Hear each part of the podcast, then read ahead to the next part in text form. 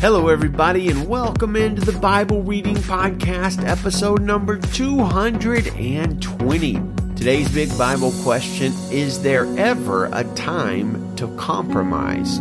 And a bonus question Can a male give birth? Well, hello, friends. Happy Monday to you. Our passages today almost boil down to all Jeremiah all the time, but there's some other chapters too. We're going to begin with Judges 17, go to Jeremiah 30, 31, Mark 16, and Acts 21. Now, there's so many things we could cover today on this episode. One of the best sermons I've ever heard, for instance, uh, is Paris Reidhead's 10 shekels and a shirt, which comes from Judges 17.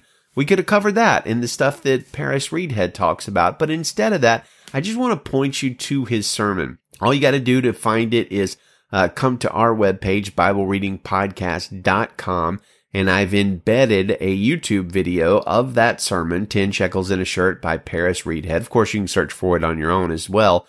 But uh, if you want to just find it easy, come to episode 220 on BibleReadingPodcast.com and you will find it. And uh, man, you got to listen to that sermon. It's not short, but it's powerful. It's strong. It's convicting. Well, with Mark chapter 16, we could have talked about the resurrection. I always love doing that. Or we could have talked about the longer ending of Mark versus the shorter ending of Mark. But I tell you what, I'm going to hold off on that because we just a couple of days ago had a big discussion of textual criticism and textual issues. And I don't want to overburden you guys with that kind of thing if you're not into it. From the Jeremiah reading, we could talk about whether or not males can have babies because that question is asked in that passage. And I believe the answer is no. We could also talk about the promise of the new covenant, which is one of the most hopeful passages of scripture in the entire Bible in Jeremiah 31, 33, which says, instead, uh, this is the covenant I will make with the house of Israel after those days, the Lord's declaration. I will put my teaching within them and write it on their hearts. I will be their God and they will be my people. God is saying that uh, his people had time and time again abandoned him, but a day is coming when he is going to initiate a new covenant with his people and he's going to write the word of God into their heart. And that new covenant was initiated and inaugurated by Jesus. And his, he is the word. In the beginning was the word, word was with God and the word was God. Jesus was the word. And now Jesus is in us, in our hearts, in fulfillment of that new covenant. Well, we could have done all those, but we're going to tackle a, I don't know, maybe a strange topic that I've never really taught much about, but is raised by a most interesting occurrence in our Acts 21 passage. Now, before we get to that, I would like to share with you an interesting experience from a reading a couple of days ago. Most nights, my family and I, we have uh, five kids. Uh, our oldest is 19. Our youngest is eight, just about to turn nine this month. Well, our family, not every night, but most nights, we gather to read a chapter of the Bible before bedtime. And I just pick a chapter from what we're reading in the Bible reading plan. Now, lest you think my family is super spiritual, we're not. Sometimes we just have to drag people out of the woodwork to get them to come and we can be silly about it, but we try to get into the word. And me reading the word, I'm usually the one that reads it. That means I get to at least read one of the chapters twice in the same day, sometimes several times if I'm reading it before uh, I actually record the show. And it's funny how you miss things on the first reading of a scripture. And the other day when we were reading through Acts 20, I missed this powerful nugget in uh, verse 24. Now I'm going to start in verse 22. Paul says, now I'm on my way to Jerusalem, compelled by the Spirit, not knowing what I will encounter there, except that in every town the Holy Spirit warns me that chains and afflictions are waiting for me. But I consider my life of no value to myself. My purpose is to finish my course in the ministry I receive from the Lord Jesus to testify to the gospel of God's grace. Man, that is powerful. Right now, so many people are living in fear, and I've tasted it too. This pandemic is a little scary. It makes you aware of your mortality. And what does Paul say? He says, I consider my life of no value just my purpose is to finish my race in the ministry I received from the Lord Jesus to testify to the gospel of God's grace. Man, that's just awesome. Ponder that passage, especially if you're wrestling with the fear of death. You know what? God's got this. My goal and your goal is to finish the course and the ministry that we've received from the Lord Jesus. So whenever we go, our whole purpose is just to do what we're called to do, which is to testify to the gospel of God's grace. Now, the takeaway of me missing that is that sometimes we need to go over a passage, read it or hear it more than once. It's a lot like, uh, well, it's a little like metal detecting, which is my new pandemic hobby got myself a metal detector, and much to my wife's chagrin, I have been uh, digging up treasure in various places. And in metal detecting, if you over only go over a spot once, or if you go over it too fast, sometimes you miss a great treasure. And if we go through the word too fast, or if we only go through it once, even if we're paying attention, sometimes we miss a great treasure like is there in Acts 20, 24. So on to our focus question. Is it ever okay to compromise? Now, I imagine most of you listening would say absolutely not. And I'm going to give you a little bit more of a nuanced answer to that question. Is it okay to compromise on the core doctrines and clear teachings of the Bible? Absolutely not. It is beyond question not okay to compromise on those things. Is it okay to compromise on the sins and behaviors that the New Testament says will eternally separate Christians from God. And I'm talking about gossip sins, sexual sins, um, slandering sins, that sort of thing. Is it okay to compromise on those things when the whole culture is pointing a different direction? And the answer is no. Compromise in such a situation like that is not only personally dangerous, but you run the risk of leading others into dangerous places and suffering eternally for doing something like that. Is it okay to compromise when your wife wants to eat at Albert's House of Asparagus and you'd prefer Steve's Sizzling Steaks? You bet it is okay to compromise in that situation, and you and I should. We must hold to the clearly revealed truths of Scripture with integrity, tenacity, and boldness. But there are other areas like a big one we will see today in Acts 21, maybe more than one, where there's room to have differing convictions and not argue and fight about it. So let's read Acts 21 and see if you can see the one or two possible sources of conflict in the passage. Now you might miss it because the potential conflict I want to focus the most on is handled with such grace that no conflict happens at all, though I suspect that one person compromised their opinions in order to avoid a potential conflict. So Acts chapter 21 verse 1 in the Christian Standard Bible. After we tore ourselves away from them, we set sail straight for Kos, the next day to Rhodes, and from there to Patara. Finding a ship crossing over to Phoenicia, we boarded and set sail. After we sighted Cyprus, passing to the south of it, we sailed on to Syria and arrived at Tyre, since the ship was to unload its cargo there. We sought out the disciples and stayed there seven days. Through the Spirit, they told Paul not to go to Jerusalem. When our time had come to an end, we left to continue our journey, while all of them with their wives and children accompanied us out of the city. After kneeling down on the beach to pray, we said farewell to one another and boarded the ship and they returned home. When we completed our voyage from Tyre, we reached Ptolemais, where we greeted the brothers and sisters and stayed with them for a day. The next day we left and came to Caesarea, where we entered the house of Philip the evangelist, who was one of the seven, and stayed with him. This man had four virgin daughters who prophesied. After we had been there for several days, a prophet named Agabus came down from Judea he came to us, took Paul's belt, tied his own feet and hands, and said, This is what the Holy Spirit says.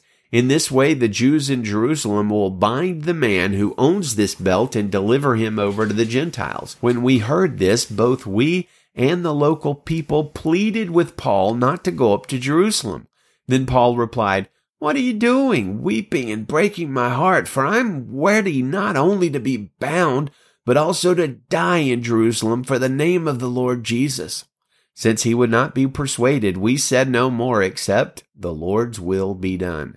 After this, we got ready and went up to Jerusalem. Some of the disciples from Caesarea also went with us and brought us to Mnason of Cyprus, an early disciple with whom we were to stay. When we reached Jerusalem, the brothers and sisters welcomed us warmly. The following day, Paul went in with us to James, and all the elders were present. After greeting them, he reported in detail what God had done among the Gentiles through his ministry. When they heard it, they glorified God and said, You see, brother, how many thousands of Jews there are also who have believed and they are all zealous for the law. But they have been informed about you that you are teaching all the Jews who are among the Gentiles to abandon Moses telling them not to circumcise their children and to live according to our customs. So what is to be done? They will certainly hear that you have come, therefore do what we tell you. We've four men who have made a vow. Take these men, purify yourself along with them, and pay for them to get their heads shaved. Then everyone will know that what they were told about you amounts to nothing, but that you yourself are also careful about observing the law. With regard to the Gentiles who have believed, we have written a letter containing our decision that they should keep themselves from food sacrificed to idols, from blood, from what is strangled, and from sexual immorality. So the next day Paul took the men, having purified himself along with them, and entered the temple, announcing the completion of the purification days when the offering would be made for each of them. When the seven days were nearly over, some Jews from the province of Asia saw him in the temple, stirred up the whole crowd, and seized him, shouting, Fellow Israelites, help! This is the man who teaches everyone everywhere against our people, our law in this place. What's more, he's also brought Greeks into the temple and has defiled this holy place. For they had previously seen Trophimus the Ephesian in the city with him, and they supposed that Paul had brought him into the temple. The whole city was stirred up, and the people rushed together. They seized Paul, dragged him out of the temple, and at once the gates were shut. As they were trying to kill him, word went up to the commander of the regiment that all Jerusalem was in chaos. Taking along soldiers and centurions, he immediately ran down to them. Seeing the commander and the soldiers, they stopped beating Paul. Then the commander approached, took him into custody, and ordered him to be bound with two chains. He asked who he was and what he had done. Some in that crowd were shouting one thing and some another. Since he was not able to get reliable information because of the uproar, he ordered him to be taken into the barracks. When Paul got out, got to the steps, he had to be carried by the soldiers because of the violence of the crowd, for the mass of people followed yelling, Get rid of him! As he was about to be brought into the barracks, Paul said to the commander, Am I allowed to say something to you? And he replied, You know how to speak Greek? Aren't you the Egyptian who started a revolt some time ago and led 4,000 men of the assassins into the wilderness? Paul said, I am a Jewish man from Tarsus of Cilicia, a citizen of an important city. Now I ask you, let me speak to the people. After he had been given permission, Paul stood on the steps and motioned with his hand to the people. When there was a great hush, he addressed them in Aramaic. So, did you catch it? Or actually, rather, I should say, did you catch them? There's at least two situations in Acts 21 that could have become big conflicts that didn't. Well, first, Paul was persuaded by the Holy Spirit, as we read earlier in Acts 20, to go to Jerusalem. All of his friends tried to convince him not to go, and even people speaking through the Spirit t- tried to convince him not to go. And the prophet Agabus, who was known to be a very accurate and truthful prophet, warned Paul about the heavy consequences of going to Jerusalem, a prophecy that ended up being true. Paul, nevertheless, persisted in his plan to go to Jerusalem, and though his companions clearly disagreed, they dropped the issue, saying, The Lord's will be done. So Paul goes to Jerusalem, nearly causes a riot. Well, actually, his silly opponents nearly caused a riot, and he got himself arrested. So, who was right?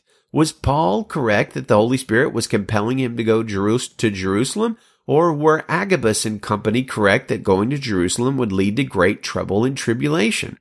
And I guess the somewhat unexpected is, answer is the Bible never tells us who was right. Maybe both sides were correct, and that's sort of my guess. But notice how they handled it. They didn't divide over the issue and they didn't press the issue into a great conflict. Perhaps Paul had learned a little bit from his sharp disagreement with Barnabas over John Mark earlier in the book of Acts. John Mark abandoned Paul and Barnabas on the first missionary journey for reasons never explained, but pa- apparently Paul didn't appreciate his leaving. When it was time for the second missionary journey, Barnabas, the literal son of encouragement, that's what his name means, wanted to take nephew John Mark along again and give him a second chance, but Paul simply would not agree. They had such a sharp disagreement over that, they split up. The greatest ministry duo in history up until that point went their separate ways. Who was right in that dispute? Was Paul right to not take along a young companion who might not be trusted when the going gets tough? Or was Barnabas right to offer a second chance to somebody who was likely young and made an immature decision? The Bible never tells us, but we do know they separated over the issue. We see a second potential conflict avoided in Acts 21 when Paul and his team come to Jerusalem and meet James and the leaders of the church there. Paul shares about what God has done the, among the Gentiles, and James rejoices, but then makes a very odd request of Paul. This happens in uh, Acts 21, 20 through 25. To refresh your memory, I'll read it again. When they heard it, they glorified God and said, you see, brother, how many thousands of Jews there are here who have believed, and they are all zealous for the law. But they've been informed about you, that you're teaching all the Jews who are among the Gentiles to abandon Moses, telling them not to circumcise their children or to live according to our customs. That's true. Paul was doing that. Verse 22. So what is to be done, says James? They will certainly hear that you've come. Therefore do what we tell you. We have four men who have made a vow. Take these men, purify yourself along with them, and pay for them to get their heads shaved. Then everyone will know that what they were told about you amounts to nothing, but that you yourself are careful about observing the law. With regard to the Gentiles who have believed, we've written a letter containing our decision that they should keep themselves from food sacrificed to idols, from blood, and from what is strangled, and from sexual immorality. Well, so should these new converts to Christianity that were Jews be zealous for the law as James describes them? It's kind of a good question.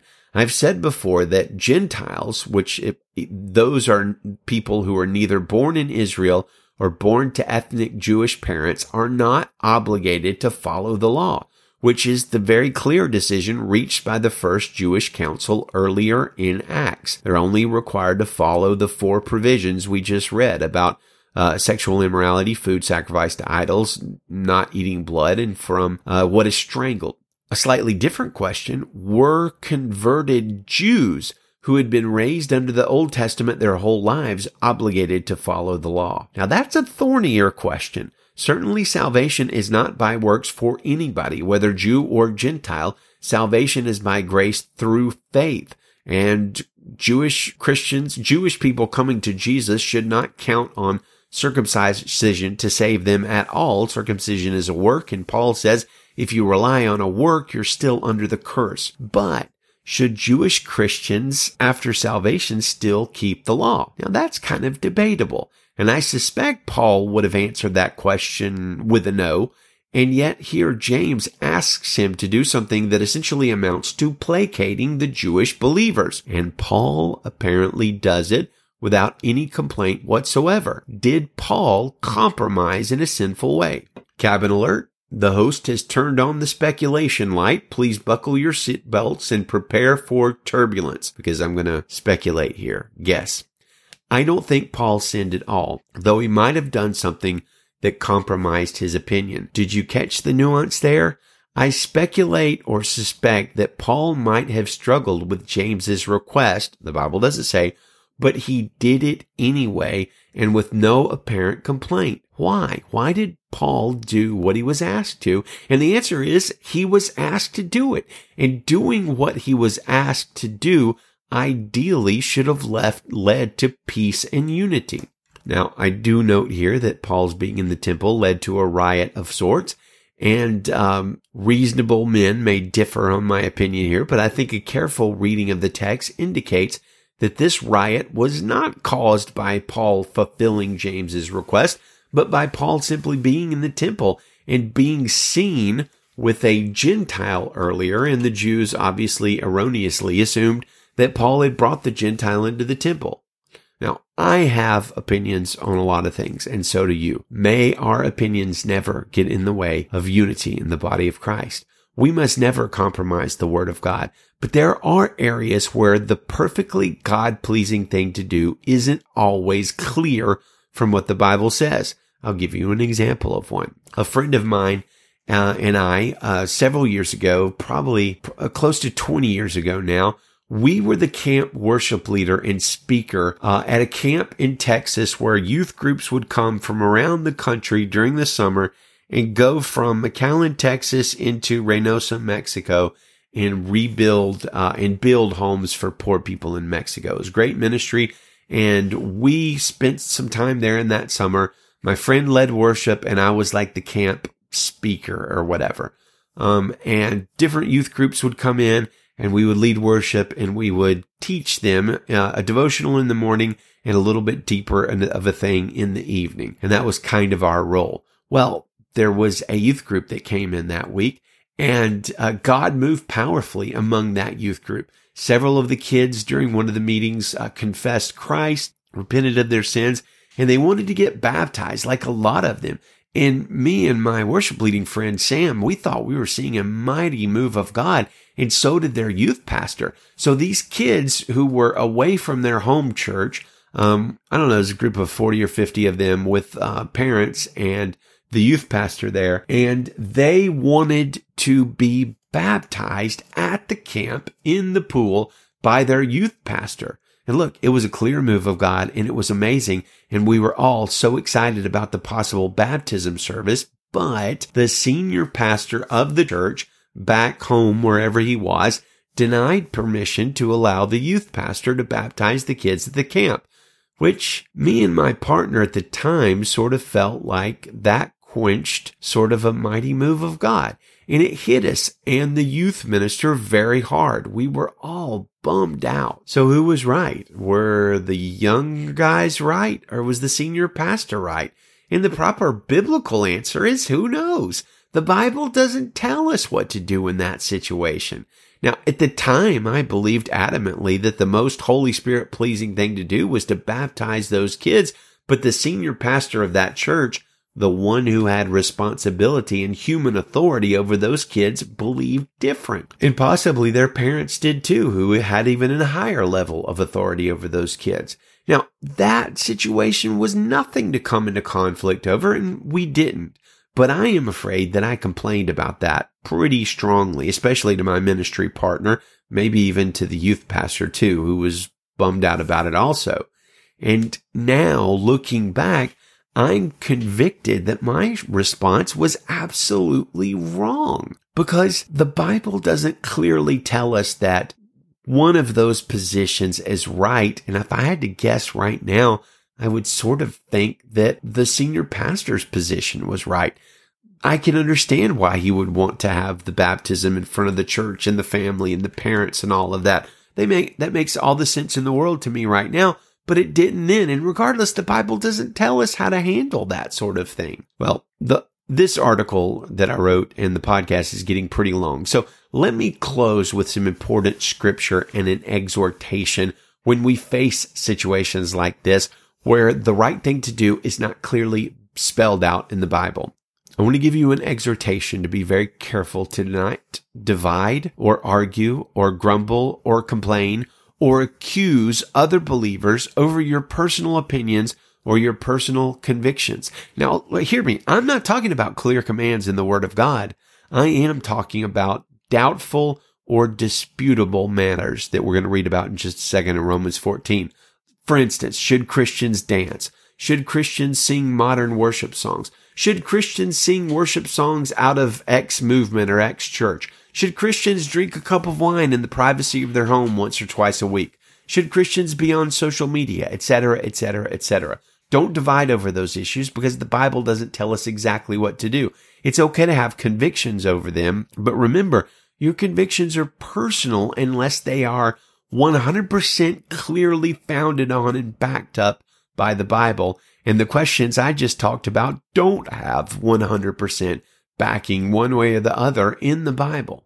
So 1 Corinthians 1:10 says, I appeal to you brothers and sisters in the name of our Lord Jesus that all of you agree with one another in what you say and that there be no divisions among you, but that you be perfectly united in mind and thought.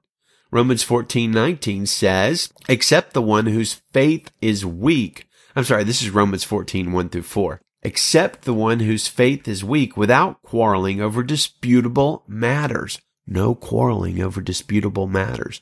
One person's faith allows them to eat anything, but another whose faith is weak eats only vegetables. The one who eats everything must not treat with contempt the one who does not, and the one who does not eat everything must not judge the one who does, for God has accepted them. Who are you to judge someone else's servant? To their own master, servants stand or fall, and they will stand, for the Lord is able to make them stand. That was Romans 14, 1 through 4. Romans 14, 19 says, Let us therefore make every effort to do what leads to peace and to mutual edification. So brothers and sisters, stand firm in the word of truth, but hold your personal convictions and opinions loosely and be completely humble and gentle. Be patient, bearing with one another in love. Make every effort to keep the unity of the Spirit through the bond of peace. That's Ephesians 4, 2 and 3. And I'm going to read it again. Be completely humble and gentle. Be patient, bearing with one another in love. Make every effort to keep the unity of the Spirit through the bond of peace. Judges chapter 17 verse 1. There was a man from the hill country of Ephraim named Micah. He said to his mother, the 1,100 pieces of silver taken from you and that I heard you place a curse on, here's the silver. I took it. Then his mother said, My son, may you be blessed by the Lord. He returned the 1,100 pieces of silver to his mother, and his mother said, I personally consecrate the silver to the Lord for my son's benefit to make a carved image and a silver idol. I will give it back to you. So he returned the silver to his mother, and she took five pounds of silver and gave it to a silversmith. He made it into a carved image and a silver idol, and it was in Micah's house. This man, Micah, had a shrine and he made an ephod and household idols and installed one of his sons to be his priest. In those, those days, there was no king in Israel. Everyone did whatever seemed right to him. There was a young man, a Levite from Bethlehem in Judah, who was staying within the clan of Judah. The man left the town of Bethlehem in Judah to stay wherever he could find a place.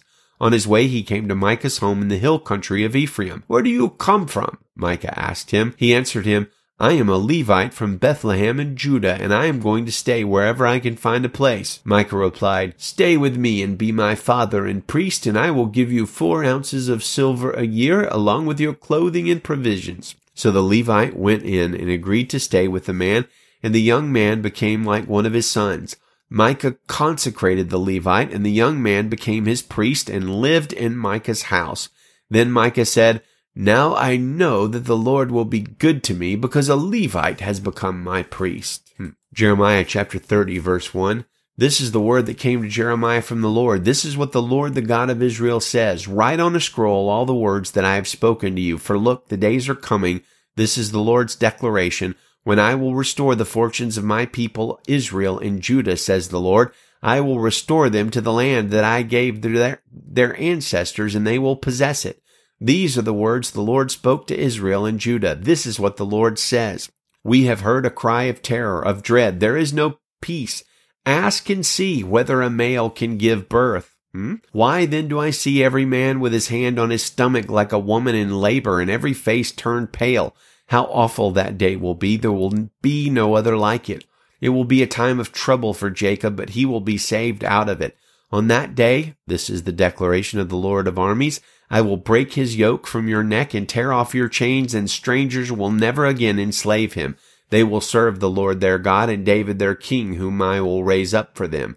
As for you, my servant Jacob, do not be afraid. This is the Lord's declaration, and do not be discouraged, Israel, for without fail I will save you out of a distant place, your descendants from the land of their captivity. Jacob will return and have calm and quiet with no one to frighten him, for I will be with you this is the Lord's declaration to save you. I will bring destruction on all the nations where I have scattered you. However, I will not bring destruction on you. I will discipline you justly, and I will by no means leave you unpunished. For this is what the Lord says.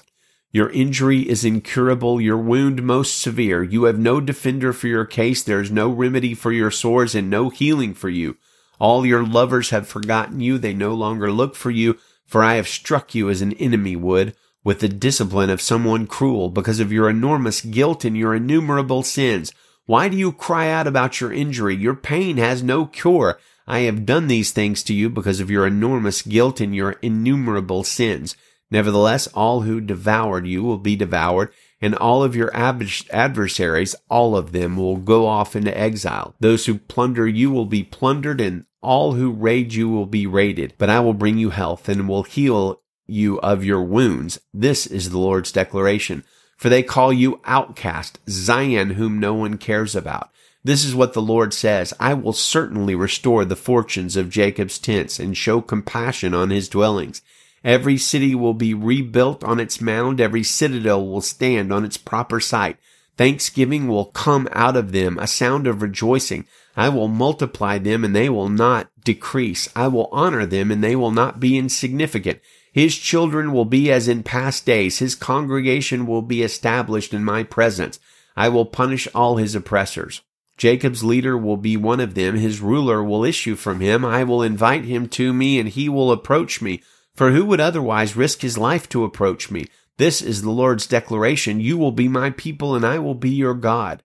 Look, a storm from the Lord. Wrath has gone out, a churning storm. It will whirl about the wet heads of the wicked. The Lord's burning anger will not turn back until he has completely fulfilled the purposes of his heart. It is in time to come you will understand it. Jeremiah 31 verse 1. At that time, this is the Lord's declaration, I will be the God of all the families of Israel, and they will be my people. This is what the Lord says. The people who survived the sword found favor in the wilderness. When Israel went to find rest, the Lord appeared to him from far away. I have loved you with an everlasting love. Therefore, I have continued to extend faithful love to you. Again, I will build you so that you will be rebuilt, Virgin Israel. You will take up your tambourines again and go out in joyful dancing. You will plant vineyards again on the mountains of Samaria. The planters will plant and will enjoy the fruit, for there will be a day when watchmen will call out in the hill country of Ephraim, Come, let's go up to Zion to the Lord our God. For this is what the Lord says, Sing with joy for Jacob, shout for the foremost of the nations, proclaim praise and say, Lord, save your people, the remnant of Israel. Watch. I am going to bring them from the northern land, northern land. I will gather them from remote regions of the earth. The blind and the lame will be with them, along with those who are pregnant and those about to give birth. They will return here as a great assembly. They will come weeping, but I will bring them back with consolation. I will lead them to wadis filled with water by a smooth way where they will not stumble. For I am Israel's father and Ephraim is my firstborn. Nations hear the word of the Lord and tell it among the far off coasts and islands. Say, the one who scattered Israel will gather him. He will watch over him as a shepherd guards his flock. For the Lord has ransomed Jacob and redeemed him from the power of one stronger than he. They will come and shout for joy on the heights of Zion. They will be radiant with joy because of the Lord's goodness, because of the grain, the new wine, the fresh oil, and because of the young of the flocks and herds. Their life will be like an irrigated garden, and they will no longer grow weak from hunger. Then the young women will rejoice with dancing, while young and old men rejoice together. I will turn their mourning into joy, give them consolation, and bring happiness out of grief. I will refresh the priests with an abundance, and my people will be satisfied with my goodness. This is the Lord's declaration.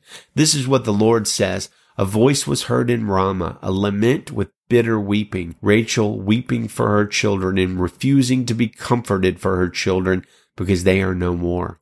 This is what the Lord says. Keep your voice from weeping and your eyes from tears, for the reward for your work will come. This is the Lord's declaration, and your children will return from the enemy's land. There is hope for your future. This is the Lord's declaration, and your children will return to their own territory.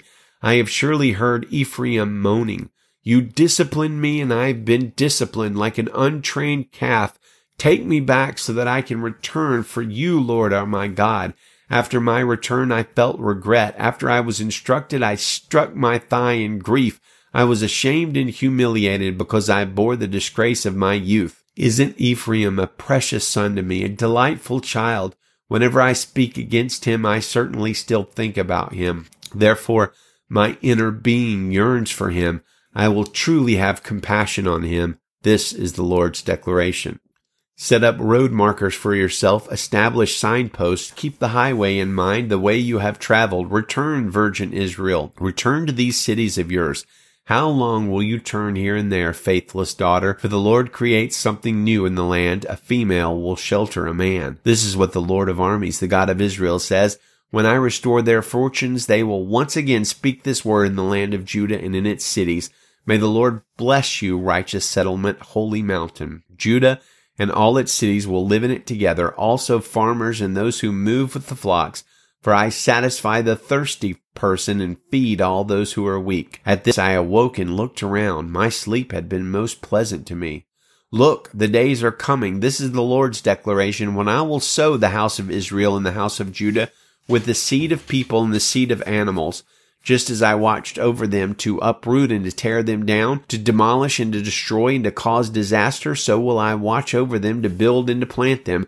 This is the Lord's declaration. In those days it will never again be said, the fathers have eaten sour grapes and the children's teeth are set on edge. Rather, each will die for his own iniquity. Anyone who eats sour grapes, his own teeth will be set on edge. Look, the days are coming. This is the Lord's declaration when I will make a new covenant with the house of Israel and with the house of Judah.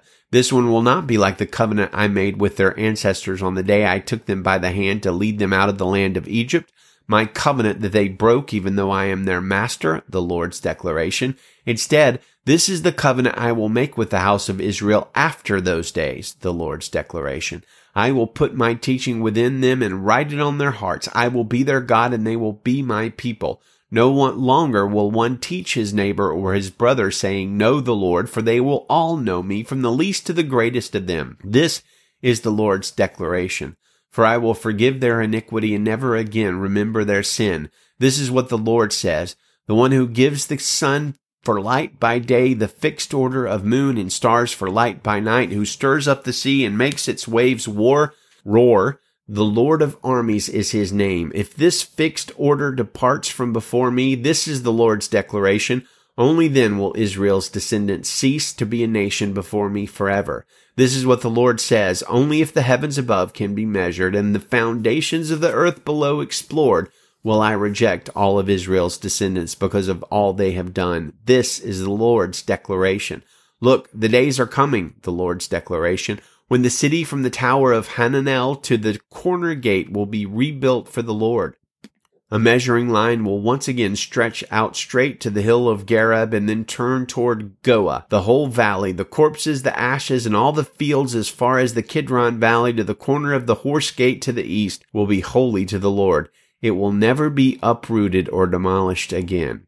Mark chapter 16, verse 1. When the Sabbath was over, Mary Magdalene, Mary the mother of James, and Salome brought spices so that they could go and anoint him.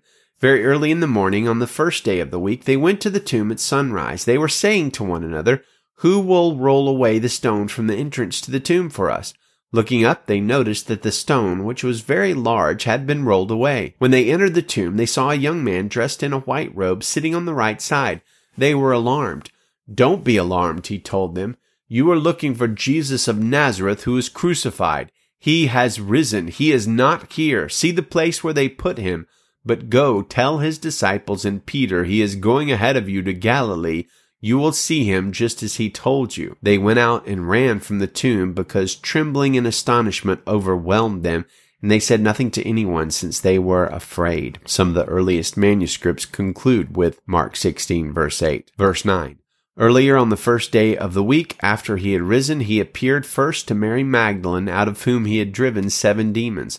She went and reported to those who had been with him, as they were mourning and weeping. Yet when they heard that he was alive and had been seen by her, they did not believe it. After this, he appeared in a different form to two of them walking on their way into the country, and they went and reported it to the rest, who did not believe them either. Later, he appeared to the eleven themselves as they were reclining at the table.